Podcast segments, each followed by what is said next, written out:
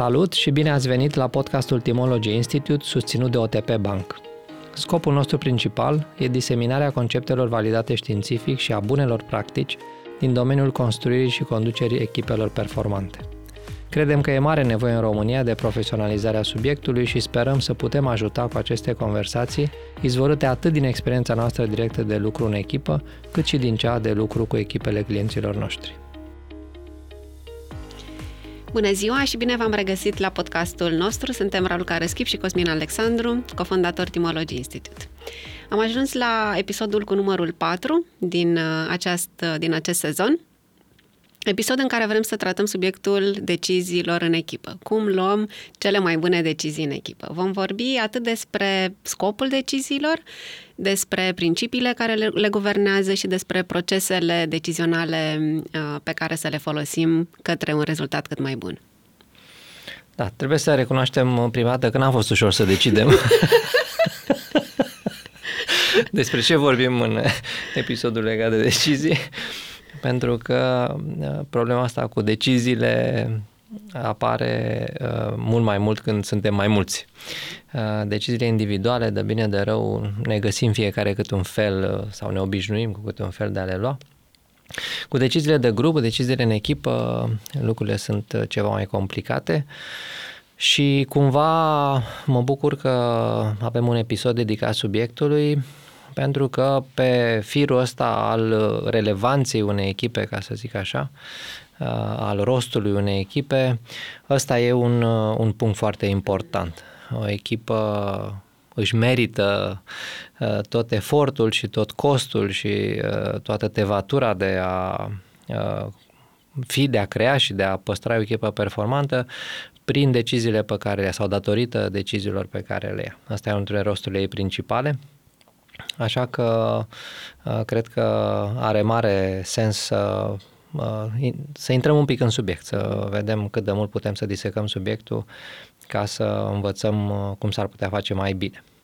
Și povesteai de scop, uh, din nou poate punem un pic de claritate pe ceva ce pare așa la prima vedere destul de alambicat sau destul de complex.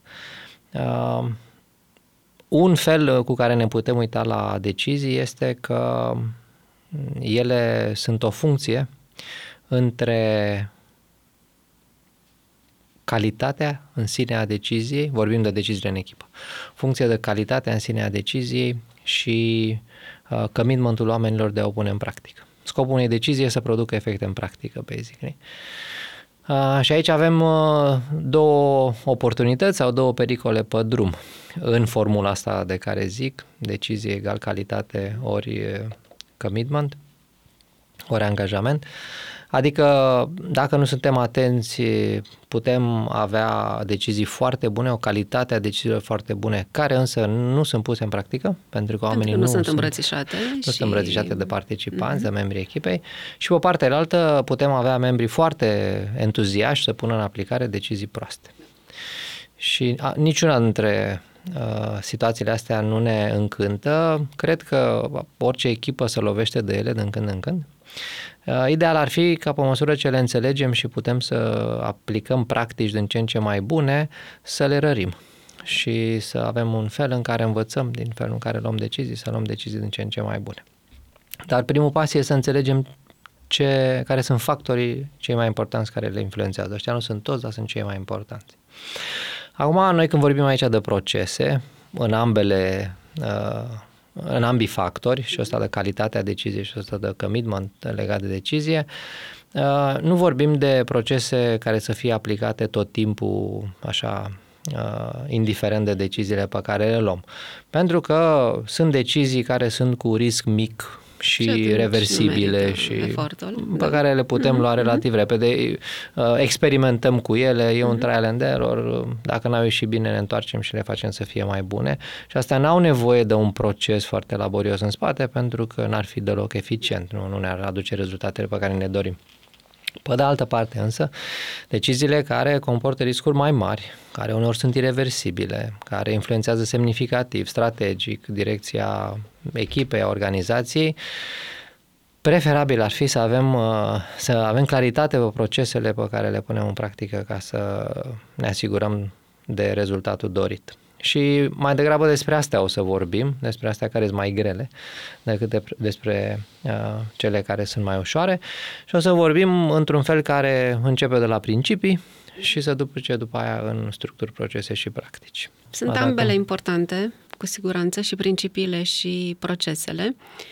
Așa cum le vedem Dar ordinea noi, contează. exact, așa cum le vedem noi, principiile vin înaintea proceselor.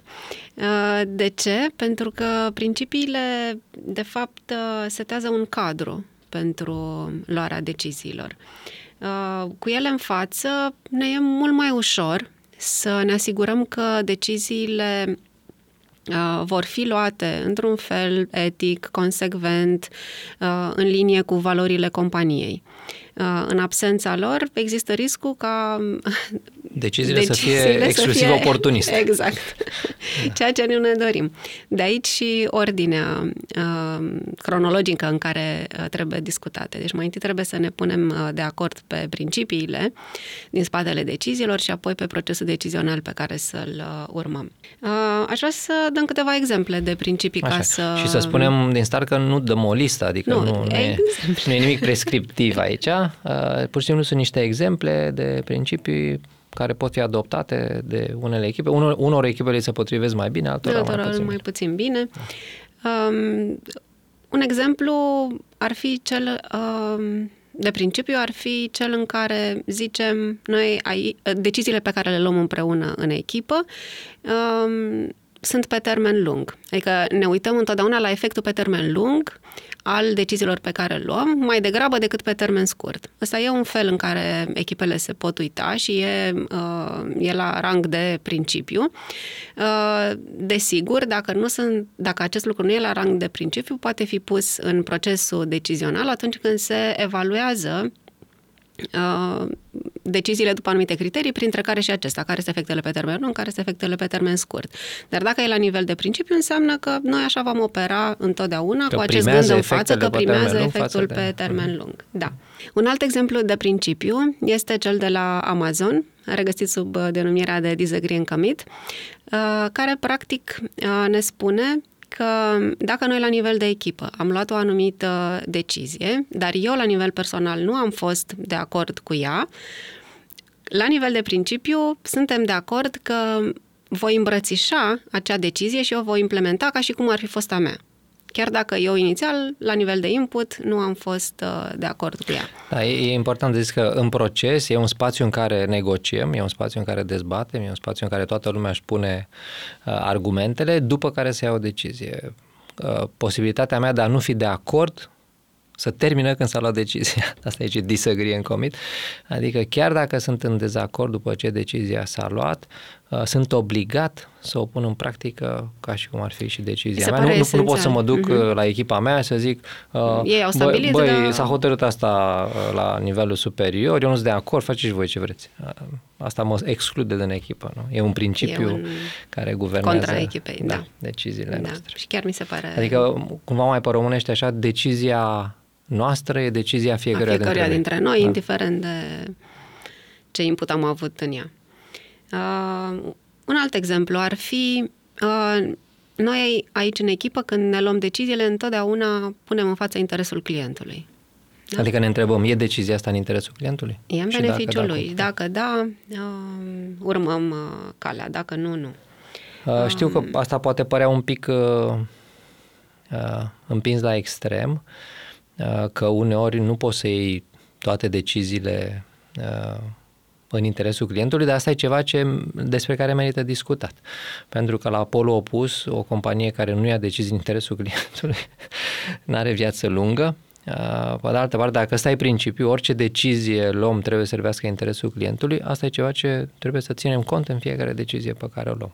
Uneori poate să se întâmple maximal, alteori nu se poate întâmpla maximal, dar tot e important să știm că asta ne guvernează. Unele echipe folosesc și tehnica asta a scaunului gol, în care între noi, la masă, e și un scaun gol pe care zicem că e clientul și orice decizie luăm, uh, facem un role-playing și ne întrebăm ce ar zice clientul despre decizia asta pe care o luăm, îl ajută, nu-l ajută. Evident, lucrurile sunt mult mai complexe, că unele decizii ajută niște clienți, dar nu ajută alți clienți și tot așa, dar uh, prin, vorbim aici de principiu, nu principiu, de proces, da. să fim siguri că deciziile pe care le luăm sunt în interesul clientului și nu împotriva intereselor lui. Că noi ca utilizatori ai serviciilor și produselor companii, uneori avem sentimentul ăsta că s-a luat o decizie care e împotriva intereselor noastre. Asta, dacă se repetă, n-ajută deloc. Un alt tip de principiu uh, poate fi de natură etică. Um, o conversație la acest nivel al eticii despre dacă ne punem noi în echipă un astfel de principiu mi se pare uh, esențial. O întrebare simplă uh, pe care echipa poate să-și o pună pentru a uh, valida sau invalida uh, etica uh, ar putea fi dacă mâine decizia pe care o luăm noi astăzi, mâine va fi publică, o va ști toată lumea. Cum ne simțim? E ceva ce Uh, ne face mândri, e ceva ce putem susține în orice moment și să argumentăm uh, decizia, e ceva ce ne bucură. Da, adică să evităm să luăm decizii pe care mai degrabă le-am ascunde decât le-am uh, împărtăși. Uh, pentru că, iarăși, asta cu morala și edica e o discuție complexă, e o discuție care nu e simplu de făcut, dar asta e o euristică simplă. Să fim siguri că luăm decizii cu care cu suntem care ok, okay să le spunem oamenilor asta am decis. cine află când da. află. Asta da. e un alt uh, principiu da. foarte important. Uh, știm că sunt alte companii care um, au foarte mult uh, focus pe data-driven, uh, uh, pe principii care să fie conduse de date. Adică, Asta e un principiu chiar, uh-huh. da. Deciziile noastre se bazează pe date. Pe date, întotdeauna. Și atunci e clar că orice decizie vom lua împreună uh, va fi guvernată de, uh, de acest principiu și vom avea la dispoziție un set de date uh, de încredere cu care să putem să ne luăm deciziile. Da. Asta nu înseamnă întotdeauna că luăm decizia doar pe bază datelor, dar înseamnă că tindem să nu luăm decizii fără date.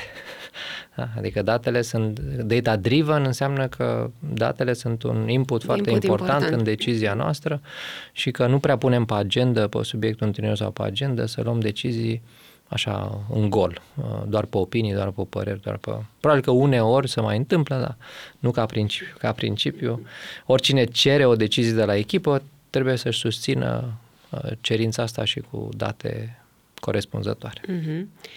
Și un alt uh, exemplu care mie personal îmi place tare mult e cel de căutarea consensului. Uh, îmi place pentru că dacă intrăm într-un proces decizional în echipă cu acest principiu în minte, este foarte clar că, cu toate că cu siguranță vom avea păreri contrare, întotdeauna voi căuta să găsim acel consens. Voi încerca să te conving și pe tine cu toate argumentele pe care le am la dispoziție și, deopotrivă, voi rămâne deschisă eu la argumentele tale, astfel încât să ajungem împreună la un consens. Deci, simpla căutare a lui schimbă foarte mult optica cu care purtăm dialogul în echipă, tocmai pentru a găsi împreună un rezultat. Da, asta e un punct de clarificare foarte important uh, de distinție între principiul căutării consensului și regula adoptării deciziei prin consens.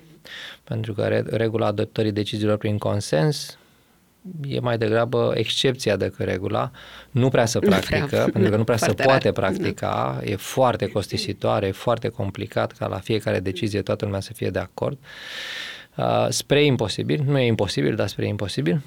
Uh, și atunci uh, asta, nu asta e scopul. Țelul nu e ca la fiecare decizie să avem consens, dar principiul că la fiecare decizie căutăm consensul o să genereze un fel de proces care e foarte diferit dacă acest principiu n-ar guverna felul în care luăm deciziile. Și un alt tip de conversație, da, cu, cu totul altfel de interacțiuni, conversație și la rigoare calitatea și a deciziei și a commitmentului oamenilor.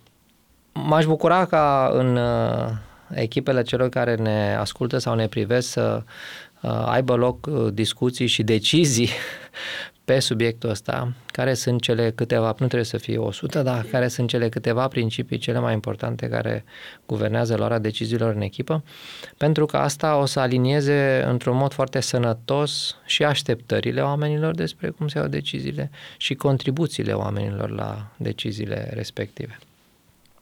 Acum, uh, dacă ne reîntoarcem la formula de care vorbeam, că decizia e o funcție de calitatea deciziilor și de uh, angajamentul oamenilor mm, pentru și punerea în cele practică. două tipuri de procese da. asociate. Da. Uh, e important de înțeles că procesele astea sunt diferite. Nu sunt același lucru și ele tra- trebuie tratate bine, distinct. Uh-huh. Ele funcționează împreună, dar în măsura în care am claritate pe fiecare dintre ele. Pentru că unul e de tip cognitiv și unul e de tip interacțiune în principal. Asta de tip co- cognitiv se referă la calitatea deciziei și uh, am vorbit noi într-o, uh, într-un episod anterior de felul în care uh, ar fi util să desfășoare întâlnirile. De obicei deciziile astea se iau în întâlniri. E o diferență foarte mare în calitatea deciziei dacă decizia e pregătită sau nu e pregătită. Uh-huh. Am văzut frecvent situații în care cineva cerea o decizie într-o echipă și o parte importantă din membrii echipei erau luați un pic pe, pe surprindere. Da. Pe uh-huh. surprindere și pe uh-huh. nepregătite. Uh-huh. Pentru că nivelul de informație legat de ce avem să decidem era foarte diferit, nivelul de așteptare despre efectele acestei decizii era foarte diferit, nivelul de evaluare a criteriilor care fac din decizia asta o decizie bună sau proastă era foarte diferit și nivelul de convingere al participanților că ei trebuie sau nu să fie uh-huh. parte în decizie. Uh-huh. Uh-huh sau că mai trebuie altcineva să fie parte aici pentru că Adică se tratează foarte light, așa, ideea asta că luăm o decizie și cred că echipele avea, ar avea enorm de câștigat dacă ar trata un pic mai uh, riguros, mai serios. Uh, am avut un exemplu recent la unul dintre clienți care și-a pus problema pe loc uh, în echipa de management. Uh, în ultima jumătate de oră a unei întâlniri mai lungi, uh, să decidă echipa de management uh, care e mecanismul prin care echipa asta conduce subsidiarele din alte țări. Au subsidiare în trei țări, o, echipă, o companie românească cu filiale în trei țări, în curs de extindere vor și în alte țări și au pus problema să, au făcut niște încercări în diferite variante și acum se punea problema să decidă lucrul ăsta cu o parte din membrii echipei de management noi, în echipă. Și a început o conversație pe subiectul ăsta, care a plecat greuț la drum așa, pentru că fiecare venea din altă parte cu subiectul. Unii veneau cu o experiență a conducerii unor sucursale uh, în compania respectivă dinainte, alții doar văzând cum s-a întâmplat chestia asta, alții noi neavând niciun fel de legătură cu subiectul, uh, alții fiind la interacțiunea cu subsidiarele alea fără fie, să fie în poziția de a le fi condus, erau foarte diferite zone. Și discuția a început greu. Și șansele să, să fi terminat bine uh, erau foarte mici, tocmai pentru că era o disparitate foarte mare uh, în punctul de plecare. Și atunci propunerea pe care le-am făcut-o a fost să vadă dacă nu e și un fel uh, mai bun de a pregăti decizia asta. Adică dacă nu cumva sunt două tipuri de input în decizia asta de care e nevoie. Și anume, unul extern, eu când, ca echipă de management, dacă propun să decid cum conduc uh, sucursalele, asta e ceva ce probabil că s-a mai făcut pe lume. Adică probabil că există niște modele cu care companiile fac asta, în diferite structuri de guvernanță, matricială, directă și așa mai departe. Și ăsta ar fi un tip de knowledge, un tip de cunoaștere de care oamenii ar da, avea da, nevoie. Da, da, Uite, așa da. s-a mai făcut. Mhm, Din asta am mhm, avea de mhm, ales. Iar celălalt tip de input e unul intern, și anume cei care s-au lovit de chestia asta în organizație până acum, trial and error, să pună într-un document ce au învățat, adică care sunt learning-urile, de ce ne-am lovit când am făcut chestia asta, de ce ne-am lovit când am făcut chestia asta, altă, cum credem că am putea să o facem mai bine. Și abia după ce oamenii uh, internalizează aceste două tipuri de inputuri de, de tip cunoaștere, de tip informație, să ne așezăm și să zicem, ok, acum noi cum hotărâm să facem aici? Bănuiala mea e că conversațiile vor fi foarte diferite și timpul alocat deciziei va fi diferit și structura procesului cu care luăm decizie o să fie diferit decât să, în loc să aici pe loc, să, să ne, apucăm, să ne întrebăm, ceva, să da. punem mm-hmm. întrebări, unii mm-hmm. să răspundă ceva, alții să răspundă altceva, o să... Evident că se pot lua decizii și așa și de multe ori să iau așa, dar nu e cea mai bună metodă de a lua deciziile.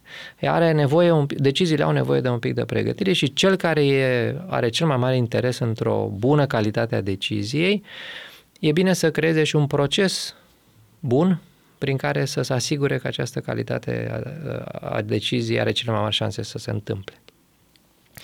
Acum, în decizia cu pricina, în procesul cu pricina, uh, sunt mai multe, pe lume sunt multe, uh, cum să zic, propuneri de structuri, propuneri de procese. Din nou, noi nu propunem ceva ce uh, satisface toate nevoile tuturor echipelor.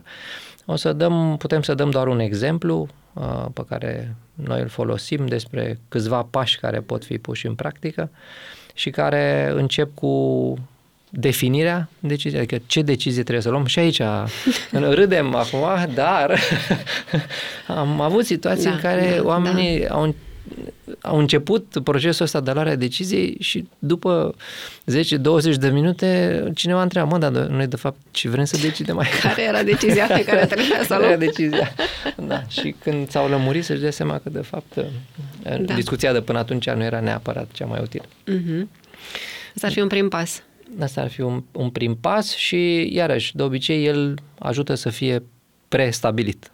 Cineva să definească foarte clar, vrem să luăm Ce această decizie vrem această să luăm. decizie, Da. da. După care, natural ar fi, în pasul 2, să ne imaginăm cum ar arăta un rezultat bun al acestei decizii. Înspre cum ce ar să trebui ducă să decizia arate, asta? care sunt criteriile pe care ar trebui să le satisfacă și în ce fel.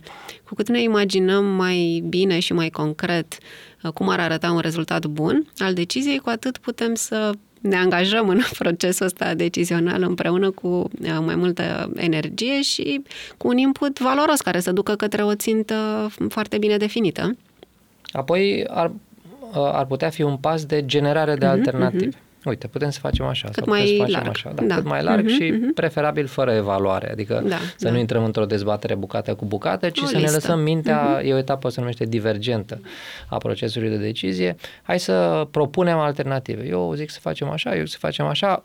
Uneori se poate face și individual, adică un pericol mare în procesele astea de decizie e ceea ce se numește group think, adică dacă cineva zice ceva sau mai ales dacă șeful sau șefa zic ceva, o cam luăm toți în partea aia, adică să putem intra în procesul ăsta eventual uh, scriind sau întâi fixându-ne fiecare individual niște alternative pe, pe care uh-huh, după aia le uh, spunem în public, uite, eu m-am gândit la asta sau la asta sau la asta. Uh, și să le facem un pic de vetting apropo de criteriile pe care le-am avut, să vedem pe Da, unde la sunt pasul ele. anterior. Da, Da. da. Uh-huh. Și așa am ajuns la următorul pas, cel de evaluare a acestor opțiuni a, după criteriile respective. Acum, în practică, se întâmplă uneori ca a, să dăm note foarte mari după criteriile respective pentru multe, a, multe opțiuni pe care le-am generat. A, Și atunci cred că întrebarea pe care ar trebui să ne o punem e dacă nu cumva ne-a scăpat vreun criteriu important pe drum. Adică dacă toate opțiunile uh, par să satisfacă foarte bine criteriile pe care uh, le-am avut inițial, poate e momentul să ne întoarcem un pic un pas înapoi și să vedem dacă nu cumva e un alt criteriu mai important care ne-a scăpat și care poate să diferențieze un pic mai clar între ele. Următorul pas ar fi etapa convergentă, după aia divergentă, și anume să încercăm să alegem una, două, trei care par să uh, adune cel mai bine și opțiunile din sală și din echipă și criterii, satisfacerea criteriilor de care am vorbit. Adică să începem să ne concentrăm pe cele care par să aibă șansele cele mai mari, Primele să fie cele mai bune. două, trei cele Exact, mai exact, uh, exact. importante. Uh, Și odată ce ne e clar care sunt, uh, care e acest top, primele două, trei uh, cele mai importante, să ne punem și întrebarea dacă e vreun fel bun în care putem să combinăm beneficii ale lor, astfel încât să generăm o cu totul altă opțiune care să încom- încorporeze cele Plusurile de la plusurile cât mai de la multe și cât să mai multe. elimine minusurile de la cât mai Mhm, multe, da. mhm. Și în, ultim, nu, în ultimul rând, ca să zic așa, dar nu cel mai important, să uh, decidem uh, care este cea mai bună dintre ele și odată ce decidem care e cea mai bună dintre ele, să decidem și un fel în care îi evaluăm uh, efectele. Efectele, Da. da. Cum, cum o să evaluăm ce efecte a produs decizia pe care am luat-o ca să putem să facem și pasul următor foarte bine. Uh, Acum, procesul de decizie e una până la uh, cele mai uh, cum să zic, favorabile alternative și după aia se pune problema, ok, am ajuns aici că hotărâm din 5, din 3, din 2. cum decidem până la coadă, cum arată luarea deciziei. Da? Ce mecanism de luarea deciziei? Asta e procesul prin care filtrăm până când am ajuns acolo. Dar ne trebuie și un mecanism de proces de, decizional, o metodă de luare de, de luarea deciziei. Aici echipele, îmi vine să zic, uh, că vasta majoritate a clienților cu care am lucrat până acum practică metoda adoptării tacite. Adică să uită unul la altul, dau din cap, se uită pe sus, pe jos, așa și cineva, de obicei șeful, zice, băi, deci așa facem, da, gata. Toată lumea de acord? Da, și toată lumea e relativ de acord, dar pentru că nu există niciun, uh, uh, nicio împotrivire uh, vocală, uh, nicio împotrivire explicită, să consideră adoptată decizia. E și asta o variantă. Uh, poate nu e cea mai bună dacă mă gândesc și la partea altă, la commitment pentru decizie, pentru că asta ascunde în, sau poate ascunde în continuare uh, rezerve. Rezerve. Da. rezerve da. Uh, peste adoptarea tacită uh, ne putem gândi la procesul ăsta al majorităților. Fie decizii luate cu majoritate simplă, fie decizii luate cu majoritate calificată, fiecare echipă cum își uh, cum consideră că îi face mai bine, fie cu unanimitate, am vorbit mai devreme de consens, să poate și asta. Poate unele decizii au nevoie de unanimitate, unele decizii pot fi luate cu majoritate, altele pot fi luate cu adoptare tacită. Uh, mai intervine aici și subiectul uneori, în unele echipe cu care am lucrat, uh, foarte delicat, al drepturilor de veto. Pentru că sunt unele situații în care unele persoane, din, acum depinde pe cine întrebi, fie unele persoane din echipă, fie toți membrii echipei pot avea drept de veto. Adică să nu se poată lua decizii care le afectează într-un fel semnificativ, major, interesele, valorile, uh, nu știu, opțiunile și așa mai departe. Da. Dar și asta e ceva de, de care ajută foarte mult să fie decis, pentru că de cel mai multe ori se prezumă că doar managerul echipei, CEO, directorul, fondatorul, cine e acolo, doar el are drept de veto, ceea ce creează, evident, un anumit tip de dinamică, un anumit tip de interacțiune, un anumit tip de proces, uh, în măsura în care stabilim fie că nimeni nu are drept de veto, fie că suntem mai mulți care au drept de veto, fie că doar liderul are drept de veto, e bine să fie explicit și mai ales să fie explicit și de ce. Pentru că unele dintre prezumțiile oamenilor nu sunt neapărat uh, împărtășite și de ceilalți. De ce e mai bine așa decât altfel? Uh, eu am avut exemplul ăsta într-o echipă cu care am lucrat, s-a pus problema dreptului de veto și uh, preferința liderului echipei a fost ca doar el să aibă drept de veto și l-am întrebat pe el ce crede că s-ar întâmpla dacă și restul membrilor echipei ar avea drept de veto și el a zis că temerea lui e că ar fi abuzat acest drept de veto de către membrii echipei. Am pus aceeași întrebare și membrilor echipei, ce credeți că s-ar întâmpla dacă fiecare dintre voi ați avea drept de veto? Și ei au răspuns toți că ne-ar responsabiliza mult mai Absolut. mult. Ne-am simțit mult mai responsabil pe outcome-ul uh, decizii. decizii. Da. Uh, lucrurile astea e bine să fie discutate. discutate da, da? Da. Indiferent de decizia finală, e bine să uh, ai un pic de reality check, uh, să aibă fiecare cu fiecare în echipă despre cum ne raportăm la diferita, diferite grade de putere pe care le avem în luarea deciziilor. Uh, mai sunt și situații, am mai avut și asta la un client în care uh, membrii echipei aveau senzația că iau decizii când se întâlneau uh-huh. Și când am întrebat mai cu subiect și predicat ce decizii, când, care, cum, după vreo câteva minute de conversație s-a arătat uh, realitatea că de fapt nu iau decizii. Că de fapt dacă stăm să ne gândim așa și răspundem la întrebările astea precise, Uh, majoritatea subiectelor și întâlnirilor sunt consultative pentru liderul echipei. Da, și că de fapt el, el ia deciziile pe și consultă. restul da. discută, da. își dau cu părerea, da. dar n-a fost niciodată de fapt uh-huh. un proces de decizie în uh-huh. comun și nu uh-huh. s-a pus problema ca toată lumea uh-huh. să fie de acord uh-huh. cu ceva sau Exact, aici eram și eu cu gândurile când te auzeam, când te auzeam uh, cu exemplele Poate că pasul zero ar fi, și asta știm când uh, lucrăm cu echipele și le întrebăm, ce tip de decizie luați voi împreună, că foarte rar uh, găsim niște răspunsuri, pentru că ei nu au avut genul acesta de conversație înainte. Se operează foarte mult cu presupuneri implicite uh-huh. și nediscutate. Da, da. Și pe cine întrebi zice, a, păi e clar că e așa. Și când ne adunăm la un loc, mm, sunt șapte sunt feluri șapte clarități. clare, șapte da, clarități, da, fiecare da, în felul lui da, și da. e o surpriză mare că cum nu și pentru tine la fel, nu? Da, deci asta mi se pare foarte important de înțeles. Ce tip de decizii da, Să decidem ce echipa, tip de decizii. Da. și ce nu, adică e bine de știu și ce nu. Da, da. Uh, mai ales pentru companiile uh, antreprenoriale care prețuiesc foarte mult viteza, Asta cred că e foarte important, pentru că și eu sunt mare fan de viteză de luarea deciziilor, doar că uneori ele produc efecte neintenționate, tocmai pentru că uh, deciziile astea se iau în cascadă pe presupuneri neverificate. Și nu departe, uh, uh, nu durează mult până când se tot adună presupunerile astea neverificate și la un moment dat explodează și nu mai știi de unde să le apuci, de care fir să tragi, ce să lămurești mai întâi, uh, pentru că în continuare trebuie să facem lucrurile în viteză. Și... Ne întoarcem la acest cuvânt cheie pe care îl folosim tot timpul și anume claritate. Claritate și un pic de reflexie, că nu se poate să obții claritate doar în mers. Uneori trebuie să mai și oprești un pic ca să poți să mergi mai repede. Uh, și nu în ultimul rând, ca parte din procesul ăsta al calității uh-huh. deciziilor, se pune problema evaluării efectelor ei, a, a evaluării calității deciziei, practic.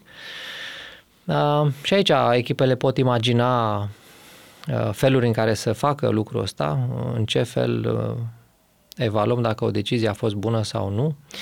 Uh, o capcană frecventă pe care uh, în care putem cădea și care e descrisă foarte bine în uh, cartea Thinking in Bets, nu știu dacă a fost tradusă uh, în română, a lui Annie Duke, care e o campioană mondială de poker. Uh, și ea vorbește acolo despre pericolul ăsta pe care îl Uh, întâmpinăm în luarea deciziilor de foarte multe ori și pe care îl numește resulting.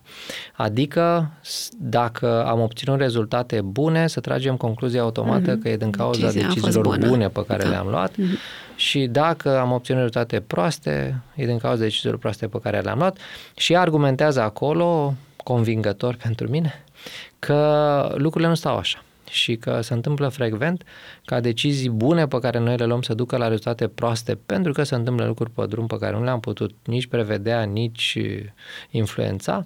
Și invers, să luăm uneori decizii proaste care să ducă la rezultate bune pentru că s-au întâmplat lucruri pe drum de natura norocului și a imprevizibilului și că avem nevoie de un proces mai riguros decât ăsta, mhm, de analiză, decizii bune egal rezultate bune, ca să da. nu facem data viitoare să nu acționăm împotriva intereselor noastre. Deci e util și aici intervine unul de marile avantaje, avantajele uriașe ale lucrului în echipă, că una e să-ți evaluezi tu singur deciziile și rezultatele și alta e să o facem în echipă. Avem parte de mai multe perspective, mai multe înțelegeri, mai multe experiențe, șansele să evaluăm mai bine dacă o facem corect sunt mult mai bune, sunt mult mai mari. Că data viitoare să facem mai bine, presupunând că avem un proces în care învățăm împreună, o să vorbim și de asta, într-un episod următor, în care învățăm împreună în cazul ăsta cum să luăm decizii mai bune. Acum, pe partea cealaltă, pe partea procesului, am vorbit despre procesul care să ne crească șansele unei calități cât mai bune a deciziilor. Pe partea cealaltă avem procesul care să ne crească șansele unui engagement, unui commitment cât mai bun pentru punerea în practică a deciziilor pe care le-am luat. Uh, și aici procesele sunt de altă natură și anume sunt de natura ce povesteam într-un episod anterior, ce legat de întâlniri, astea care țin de tehnici de facilitare. Da. Cum mă asigur... Facem, da, da. Să-i luăm pe toți cum mă asigur că îi luăm pe toți în barcă, indiferent dacă reușim să ne punem de acord sau nu. Pentru că asta e un alt, o altă capcană în care funcționăm de multe ori, mai ales într-o cultură ca a noastră. De multe ori nu nu întrebăm, nu sondăm după opiniile celor care nu-și exprimă nicio opinie, pentru că pe undeva simțim că ei nu sunt chiar de acord cu ce vrem să decidem și ne temem că dacă îi întrebăm sau le creăm spațiu să se exprime, ei o să vrea ca decizia să fie așa cum vor ei.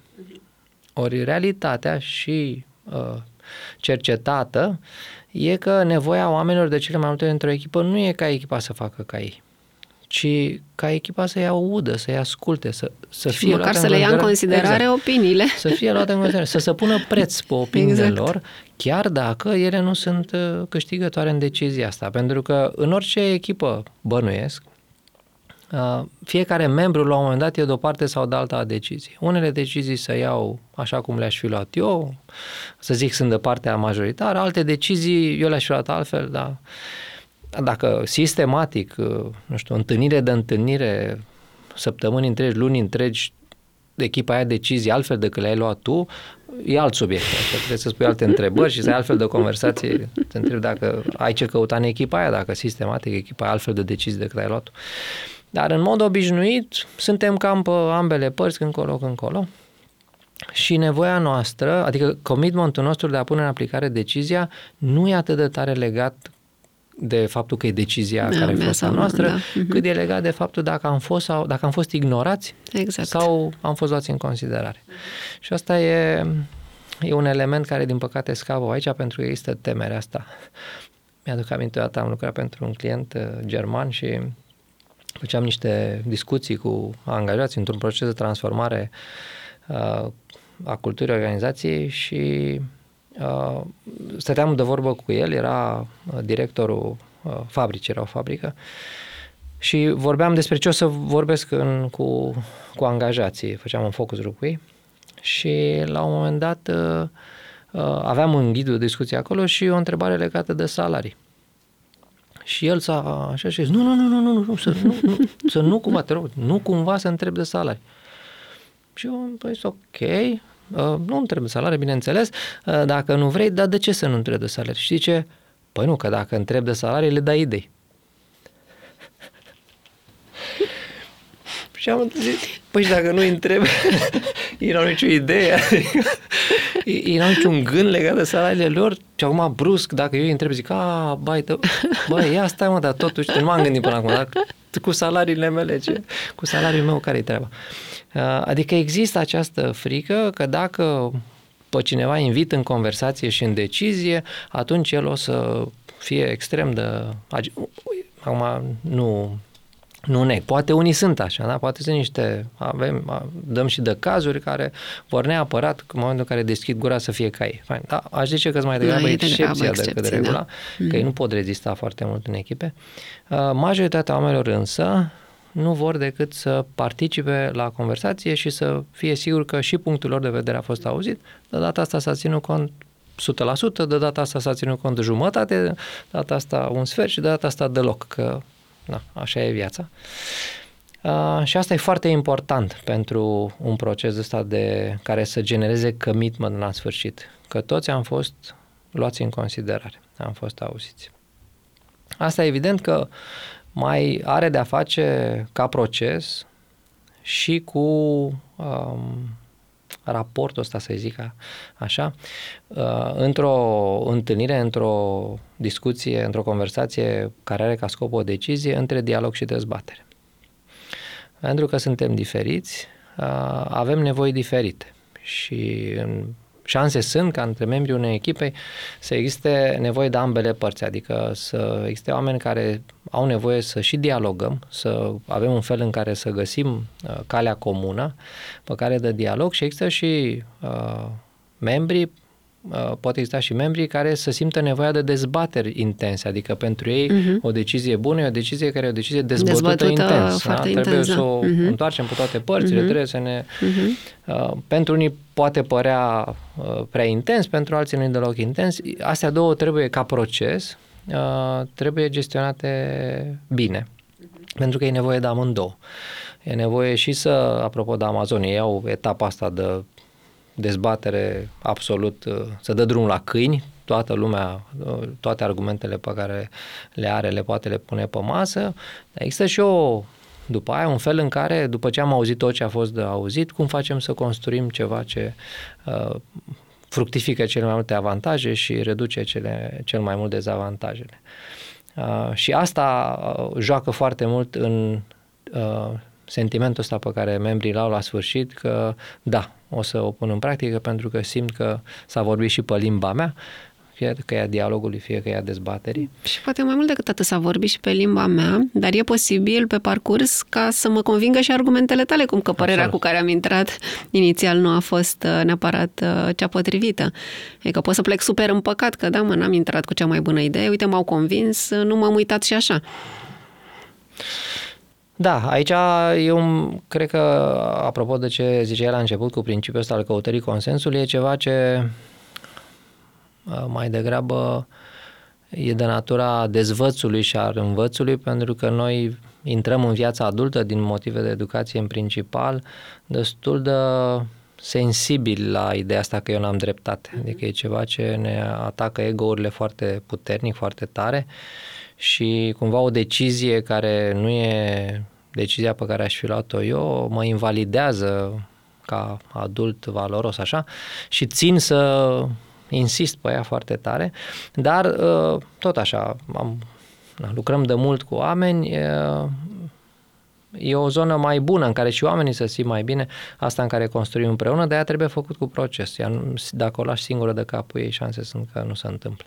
Dar dacă Uh, îmbinăm corect dialogul și dezbaterea și tot timpul principiile astea și sistemul de valori pe care îl avem și comportamente dezirabile și structura întâlnirii și tot ce am vorbit da, în episoadele da. anterioare, uh, duc către un proces decizional mai bun Din și invers. Mai bun, da. Proces decizional mai bun are șanse uh-huh. să... Care și el perfectibil în timp. Absolut, absolut. Dar cumva simt că sunt inclus în chestia uh-huh. asta și când uh, am idei bune și când am idei mai puțin bune și că toți suntem în locul ăsta în care uneori avem idei bune, uneori avem idei mai puțin bune. Din nou, uh, zic, nu vreau să pun uh, o presiune mai mare decât e cazul, dar totuși e cazul să fie o presiune mare pe lideri. Uh, în procesul ăsta, comportamentul liderului contează foarte mult contează mai mult decât calitatea, ăla poate fi pregătit de mai multe direcții. În ăsta cu engagement-ul, cu da, commitment-ul, rolul liderului e mai mare, pentru că el nu e echipotent așa mm-hmm. în, mai ales în cultura noastră. Între da. membrii da. echipei cu, cu restul membrilor uh, și cum reacționează el, cum uh, trimite la plimbare niște păreri sau cum uh, apreciază altele, poate avea un rol mult mai am un, uh, am un client, meu și prieten, care operează cu acest principiu în întâlniri și în decizii în, în echipa lui, a și făcut explicit asta la un workshop la care am fost doar în echipa lui, uh, și anume liderul vorbește ultim. Uh, să, să, să, ca să se asigure că influența lui, care oricum e mare, nu face framing-ul ăsta, nu îi așează pe toți într-un loc uh, Uh, în care după aia toată lumea, tuturor îi se pare că acolo de fapt erau de la început. da, și atunci el vorbește ultimul și asta înseamnă că până atunci, fiind un om foarte deschis la minte și uh, conducând o companie foarte performantă, uh, asta și lui și pe el îl ajută că atunci când vorbește ultimul să poată să vorbească deja mișcându-și părerea lui în funcție de ce auzi de la ceilalți și îmbunătățind-o și putând să contribuie cu adevărat cu în cel mai bun fel posibil decât dacă ar stabili ca de la început. Aici eu, că am, am avut și modelul ăsta, liderul vorbește primul, ce o părerea mea e asta, voi ce părere aveți? Am, da, nu e ușor să începem să avem alte păreri, o să începem să o mutăm pe a ta mai la stângă, mai la treabă, de 2, 3, 5 grade, dar cam asta a fost. Da, pentru subiecte de genul ăsta de luarea deciziilor, cred că e foarte bine ce zici. Uh, eu am avut uh, exemplu în care a fost în într-un workshop cu uh, o echipă și liderul mi-a zis, a, ce știu, de data trecută vorbesc ultimul tot timpul și am zis, nu, de data asta te rog să vorbești primul chiar. Pentru că subiectul era cu totul altul. Adică ce vreau să zic cu asta e să nu luăm uh, de bună că liderul să vorbească ultimul în orice subiect, pentru că da, nu e cazul. Câteodată avem nevoie de el să deschidă drumul și să se vulnerabilizeze și să deschidă un alt soi de conversație. Da, da, dacă discuția asta, dacă luăm o decizie despre greșelile pe care le-am da. făcut, da. într-adevăr, liderul ar trebui să vorbească primul despre greșelile pe care le-a făcut. Dar suntem la decizii da. și, e, și e ok. O să ajungem și acolo, avem da. un episod dedicat, uh, dar deocamdată suntem la decizii și cred că am uh, acoperit uh, lucrurile pe care ne-am propus să le acoperim în episodul ăsta. Suntem la finalul uh, episodului, Cosmin. Uh, înainte să închidem, aș vrea să anunțăm care este tema următorului episod. Uh, vom vorbi despre practici de comunicare în echipă cu foarte mult accent pe feedback. Un subiect care, din, din ce știm noi, e unul foarte important pentru multe echipe din, uh, din România. Vă mulțumim că ne-ați ascultat și acest episod al podcastului Timology Institute susținut de OTP Bank. La revedere! La revedere!